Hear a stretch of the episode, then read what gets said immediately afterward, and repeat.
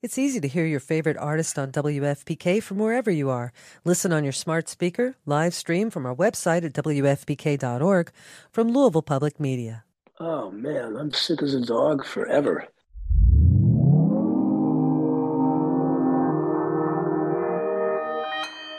Consequence Podcast Network. I've never been this nervous in my life.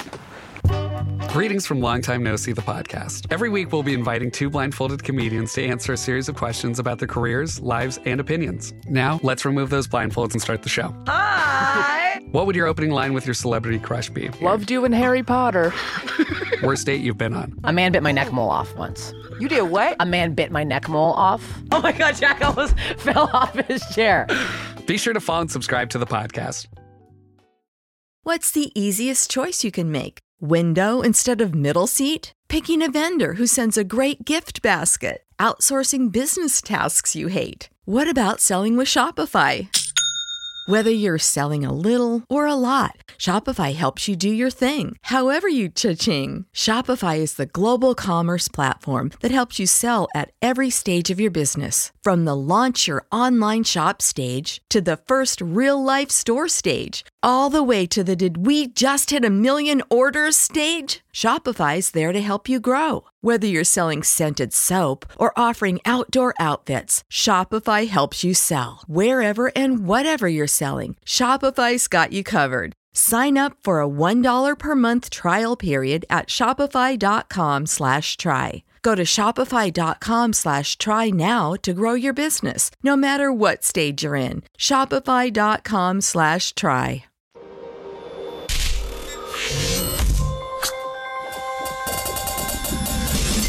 Hey, welcome to another edition of Kyle Meredith with. It's the interview series presented by WFPK at WFPK.org, Consequence, and the Consequence Podcast Network. Thanks as always for making your way here and checking out the series. Uh, please do hit that subscribe button while you're hanging around. That way you can keep up with all the interviews that I put out every single week. A New one every Monday, Wednesday, and Friday, three a week to keep you up to date on your favorite artists and discover some new ones at iTunes and Apple Podcast, at Spotify and Podchaser, NPR, WFPK.org, YouTube for the video versions, or anywhere you get your podcasts from. Subscribe to Kyle Meredith with. And that's me, Kyle Meredith. Uh, today, talking with Ben Tench of Tom Petty and the Heartbreakers, uh, the keyboard legend. We're going to get into their uh, their new live box set, live at the Fillmore 1997, uh, which uh, collects highlights from the band's infamous 20 night sold out run. Uh, he's going to tell us the idea behind what ended up being a covers heavy uh, set of shows their relationship with Bob Dylan, and bringing out deep cuts like uh, Heartbreakers Beach Party, that was like a, a B side from like 82 or so. Uh, Benmont's also going to discuss why he says that Wildflowers wasn't really his solo album, uh, the unreleased songs that are still in the Tom Petty vault, and his reluctance to ever perform as the Heartbreakers again, possibly.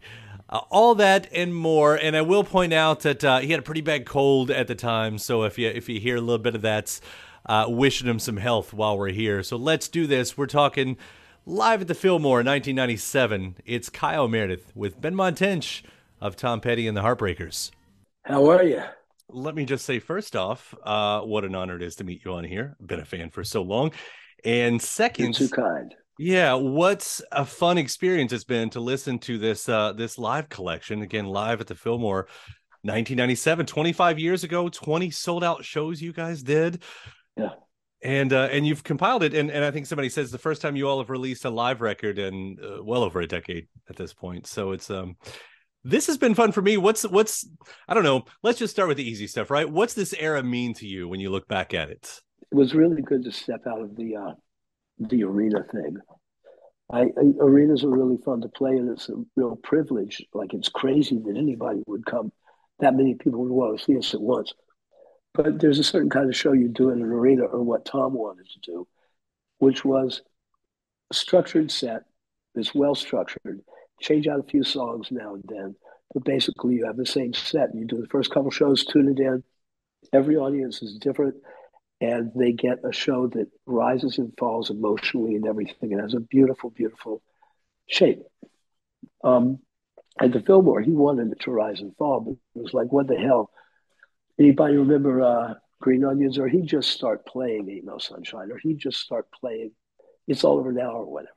We would just fall in because, you know, we were the band that really needed to rehearse stuff, maybe the harmonies, but we didn't ever really need much rehearsal. And so, what this era means to me is freedom, you know, freedom. And also doing something we hadn't done before. I was a big fan, all a big fan always of doing something we've never done before. Always scary, but you got to. You can't ossify into this. Here's the greatest hits again, year after year after year. And I don't think we did ossify. You know. Those, you know, for what it's worth, those greatest hits. I was remembering as you were saying that I saw you all at Bonnaroo, and it might have been the last time I saw, you know, the, the gang together uh, when you all did that. And I took my wife, and it was her first time seeing you all and she goes, "Oh my god, it's just like a jukebox for every song." To to be able to to walk away from that for a second. This doesn't have to be the greatest hit show. This doesn't have to be the human jukebox show and still to I mean is there a challenge to that? I mean, it looks obviously you guys are having fun. You earned it at that point. Everybody's going to show up for a good show, but uh but but is it a little bit of a, feel like a little bit of a letting go it was beautiful. At first, I thought, how are we going to do 20 nights and change a bunch of songs? Steve Ferrone's been in the band for two years and did one long tour with us. But he doesn't know all this stuff. And what if Tom's calling audibles and stuff that Ferrone has never heard? Ferrone certainly rose to the occasion. And I think we all did. It's letting go. It's freedom. It's a relief. It's a challenge. It's an absolute joy. Absolute joy. I it started something that we would do. I think in the early 2000s, we did a stand at the Vic Theater in Chicago, and we did a stand at some point at the uh, not as long these stands, but at the Fonda Theater in Los Angeles. And we also did a run at the Beacon Theater in New York in I think 2010. It was one of my favorite things we've ever done. But this is what what set the idea that, oh, that's really, really fun. Let's do it. If Tom didn't, I was guaranteed that fun. If Tom hadn't had fun, we wouldn't have done it again. And I think, I know, I'm sure he wanted to do more things like that. Not at the Fillmore necessarily, but maybe another stand at the Beacon, maybe a stand here and there, where you just say, who cares? You know, he's such a great songwriter. The songs that we covered were always good songs. So my thing with him was to always annoy him and say, "Hey, man, we uh, you can play these beautiful songs you wrote that are on the album that not everybody knows, but they're so compelling from the first line. You're not going to lose a soul, and you can play one or two of those and then follow it with "I Won't Back Down." You know, we can do that. And he was like, he wanted to keep a focus in the show. But we did when we put out a record in 2010, Mojo played tons of stuff from that. We didn't, um, we weren't just plugged into the jukebox, but in a place like Bonnaroo, you have a big crowd and they are going to want to have that, I think. And so a place like Bonnaroo, it was, it was the way to go. It was the way to go, you know. I got to see you guys a few times, but I, I do have such great memories of that. I mean, when you all would do I Should Have Known It, and Tom would just stick out his arms when he would do that line. That's oh yeah, iconic moments. You know, it's he. You know, he was so good. Think about Petty is he was a great songwriter. He was a great singer. He was a terrific band leader. He was a really cool guitar player. He was a wonderful singer, but he was a terrific band leader. He kept this band together for the most part. For I think Mike played with him for 47 years. I think I had played with him for the better part of 44 years, 45 years. He kept the band together. Ferrone was the newest guy. He had joined the band in 94 or 95. Scott Thurston had come along to help with some stuff brilliantly in 1989 or 90. And the band that we ended with had four of the five original members, plus an extra person, which was Scott. Um, and the only person that hadn't been in the original lineup on the record really was uh, Steve Ferrone on the drums instead of Stan. And to manage to keep that together, and when we lost Howie, to bring Ron Blair back because he's so good for the original lineup 20 years of Howie Epstein, and Howie unfortunately got taken down. And Tom, you know, he was something else. It's easy to just take a look at it and go, oh, that's simple. He just did this basic thing. It's really like, no, everybody go try to do that. Go try to write free falling. I dare you. You know, go go show me a song that starts with him trying to make Jeff Lynne laugh and still has a lot of humor in it, but still has a good bit of pathos in it. But everybody can sing along. You can't do that unless you are extremely gifted. And he did it again and again. The Fillmore, we got to play a bunch of that stuff, but also all this stuff that we knew and loved since we were kids, and stuff that Tom knew, old folk tunes or that Scott Thurston knew. Tom wanted to do some bluegrass, and Thurston said, "Do you know Little Maggie?" And he played it. We were like, "Holy moly!" And and Petty said, "You sing it. You sing it great," and he does. That kind of thing was just to, to get cut loose, to play what we would play if nobody was was there. This is the kind of stuff we play in rehearsal to avoid rehearsing. and we'll be right back right after this.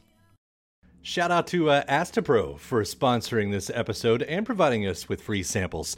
Uh, I, I live in Kentucky, in the Midwest, and allergies, yeah, I suffer. When I say I suffer from allergies, I suffer from allergies. And around here, everyone I know deals with allergies to some degree. And for a long time, I thought it was just something that I would have to live with, which is a real problem um, for anything, but especially when you're a radio host. It affects my voice, it affects my mood, it affects everything. And I feel like I've tried every I've tried all the medicines. Some of them work better than others, but there's there's never a perfect one out there, especially because some of them take forever to actually work and some of them don't work at all. And then there's Astepro, the fastest solution to nasal allergy symptoms. It's what I use now, and it's definitely changed my life. Astepro is the first of its kind nasal allergy spray. It's the fastest 24 hour over the counter allergy spray. It starts working in 30 minutes, while other allergy sprays take hours. Uh, Astepro is the first and only 24 hour steroid free allergy spray.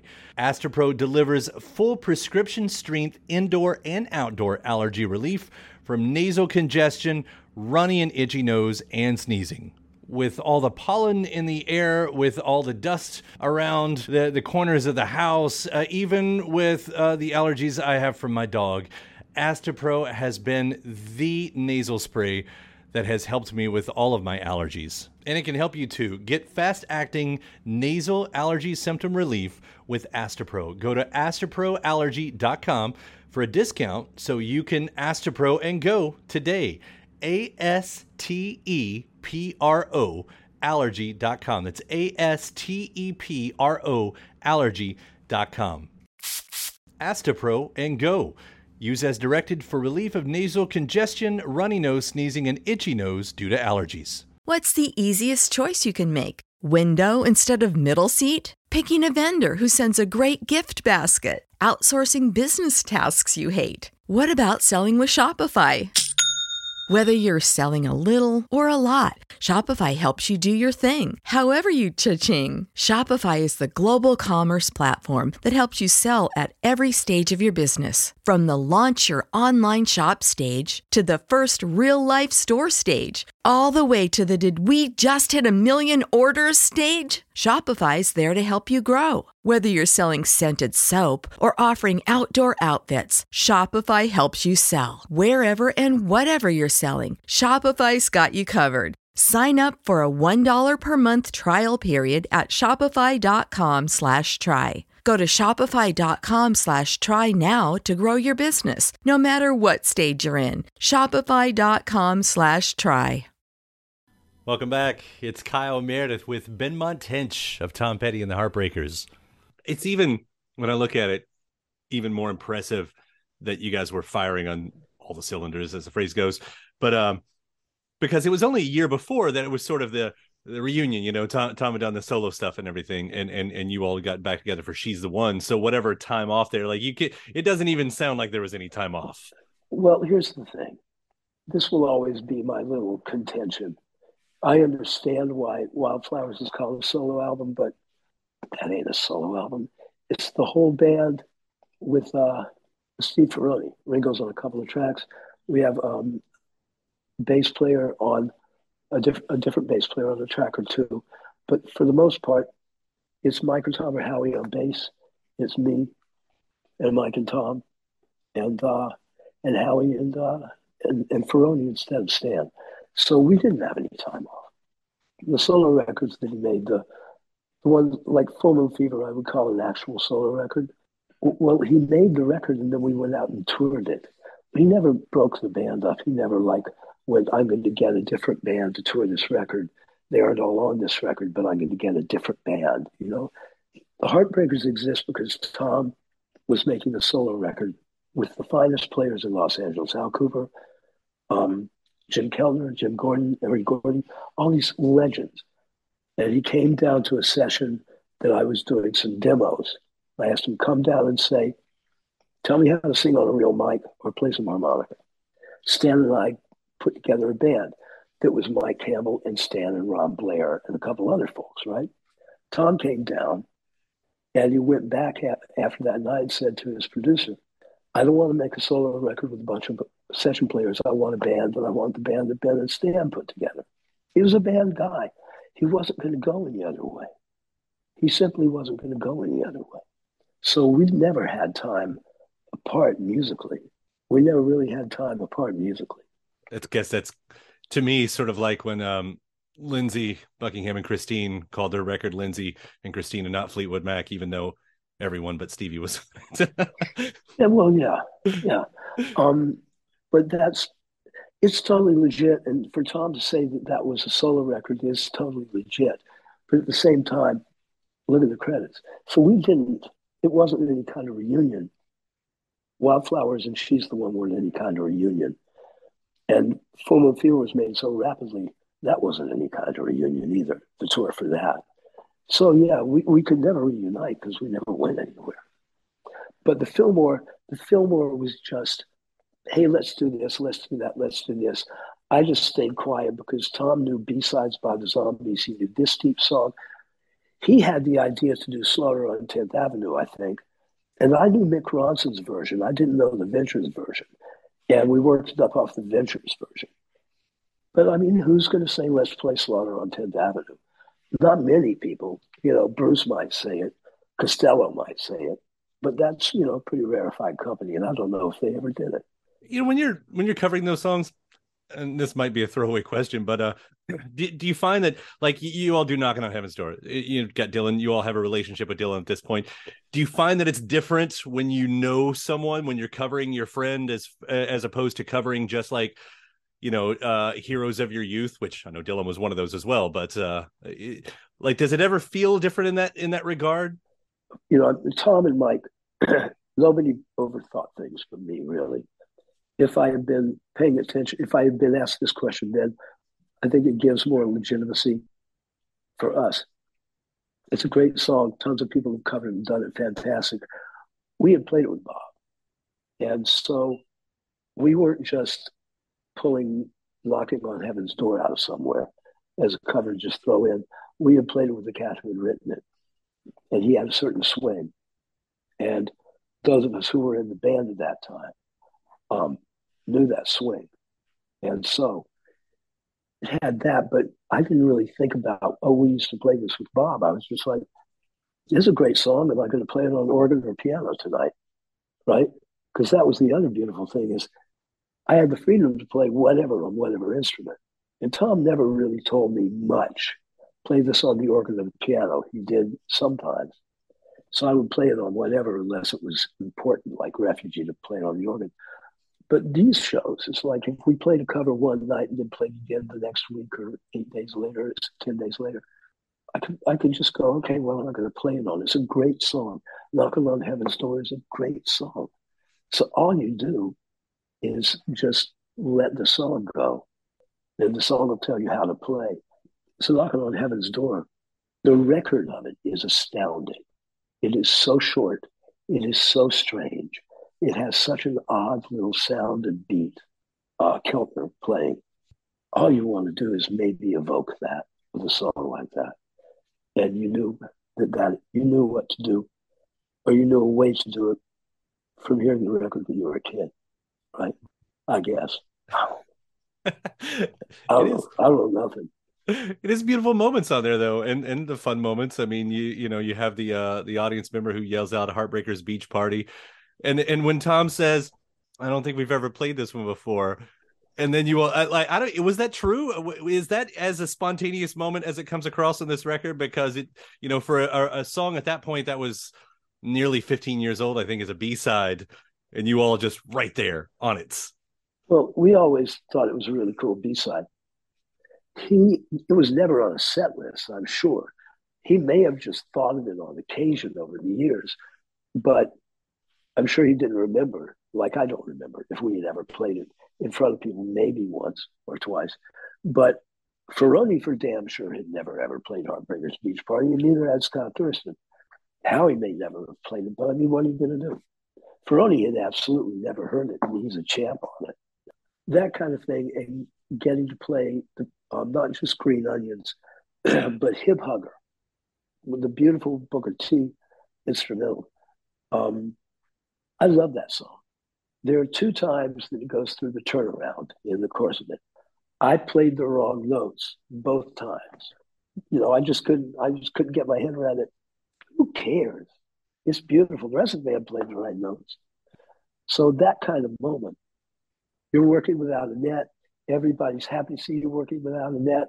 They want to see you go up to the edge, and if you stumble and recover, well, that's even more fun. That's the thing where Charlie Watts live will go into the drum fill, and you might think, "How's he going to get out of this?"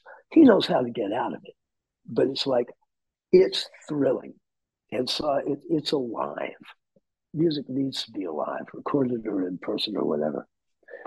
And you know, this is what we were. We were a good band. You know, we were a good band. That's an understatement. Uh, I will say from my end, you're one of when people say who's the greatest American rock and roll band, and when they put Tom Petty and the Heartbreakers right up there at the top, it makes sense every time to me. You were a good band. you were a great band. I'm glad to hear you say that. Thank you. I'm glad to hear you say that. I, you know, I always just wanted to be better, so I wasn't paying attention. I knew we were good, but I wasn't paying attention that much. I was like, okay, how can we be better? Excuse me. Now that Tom's gone, and we've been going through some stuff. Ryan Ulyate and Mike and Adria and and I go through stuff and put things out. The few box sets we put out, and this one, I go, you know what? Damn, we, it wasn't just that he was a great songwriter; he was a great band leader. We were a really good band then I like I like that because I wasn't paying attention then. I was like, that wasn't good enough. That wasn't good enough. I was, wasn't saying it to them. I was saying it to me. And um, hey, it's a nice feeling. I'm glad this is out. I'm glad this is out. The Ultra Deluxe set, which I know costs a mega amount of money, is I think four hours of music, is what Ryan Ulyate said. Among those four hours of music is a version of Johnny B. Goode. that Tom starts as Johnny B. Goode, very quickly forgets the words and starts singing Bye Bye Johnny's lyrics. But on the chorus, he sings the chorus to Johnny B. Goode. And now that's rock and roll. You can't remember one song about Johnny, put the lyrics in the other song about Johnny. And the fans eat that up every single time. Uh, I that's the stuff that I look for. You know, we we're here talking about the vaults and, and the box sets that come out, and and that's what's in there. I mean, we're getting you know the the collections and the live stuff. I, I don't I don't know what you can say what you can't, but are there are there albums in there like when we think of like Prince's vault and stuff like that? You know, we always recorded more than we put out, but we always put out what we thought was the very best. But very but fairly often, every now and then, I would wonder why a song had been left off the record. Keeping Me Alive and Keep a Little Soul were both left off of Long After Dark. And on American Treasure, I think, a really good version of Keeping Me Alive from Long After Dark came out. And then for and for the same set, Ryan found um, Keep a Little Soul. And I almost started crying because I had forgotten the song and I had always loved that song. and been baffled why it wasn't on long after dark in the first place.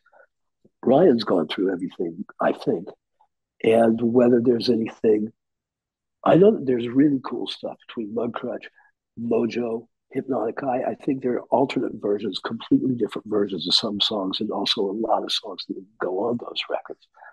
Um, the both Mudcrutch albums have stuff that's killer.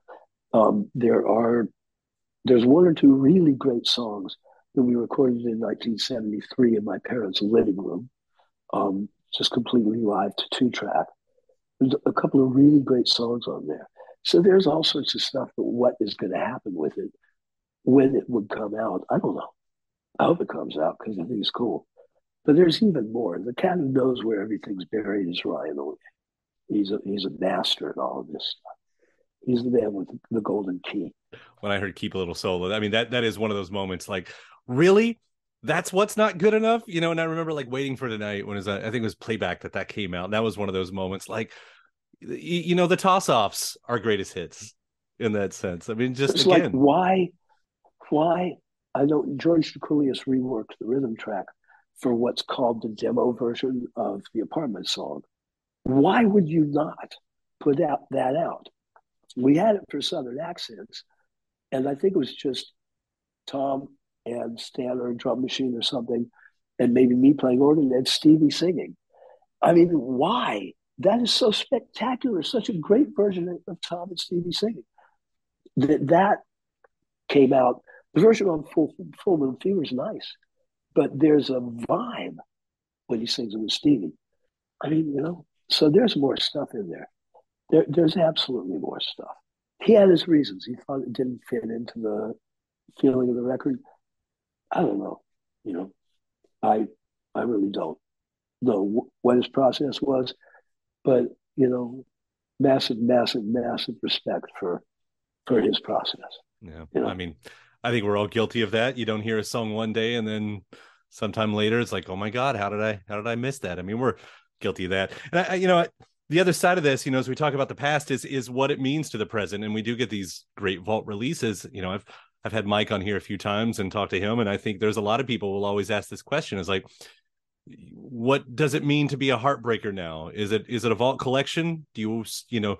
I know Mike's still a little bit like I'm not sure about you know if you all could play a show as the Heartbreakers. I mean, do you feel like that's still a possibility? no I don't want to. You, you never say never. Sean Connery said, I, I will never do another James Bond movie. And when he did another, he named it Never Say Never Again. But, you know, it isn't the Heartbreakers without our, hell, a rhythm guitar player an occasional lead guitar player. It just isn't the Heartbreakers. It without Tom, it's like, are the Rolling Stones going to play without Keith? No. You know, I mean, would you go? No.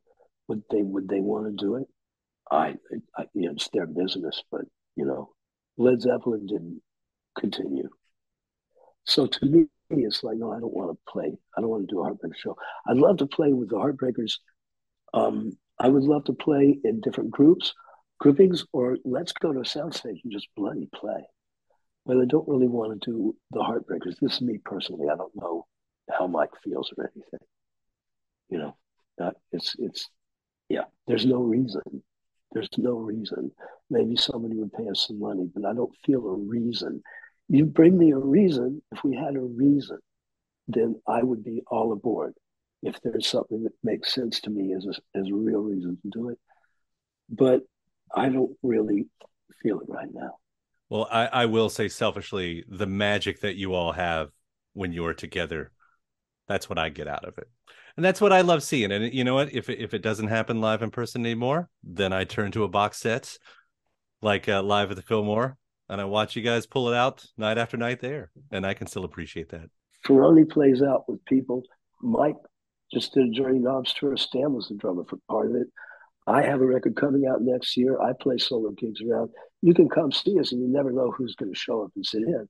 But if you want some of that thing, you know, go see the Dirty Knobs. You know, go see whatever Ferrone's up to. Well, Benmont, I know you got to go. I'll let you. And uh, thank you so much for talking, uh, taking the time to talk about this live at the Fillmore in 1997.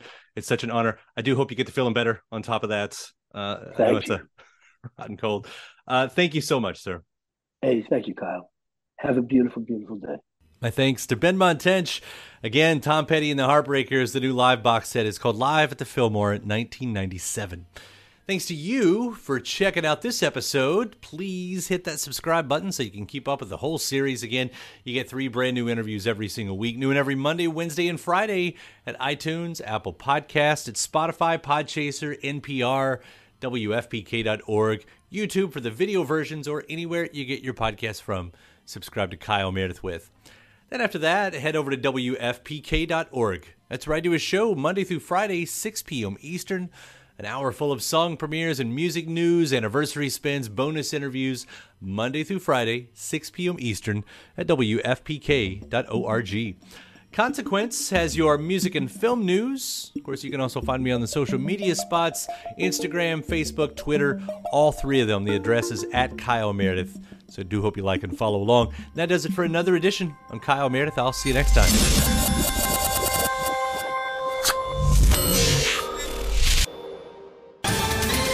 Ohio, ready for some quick mental health facts? Let's go. Nearly 2 million Ohioans live with a mental health condition. In the U.S., more than 50% of people will be diagnosed with a mental illness in their lifetime. Depression is a leading cause of disability worldwide. So, why are some of us still stigmatizing people living with a mental health condition when we know all of this? Let's listen to the facts and beat the stigma. Ohio, challenge what you know about mental health at beatthestigma.org.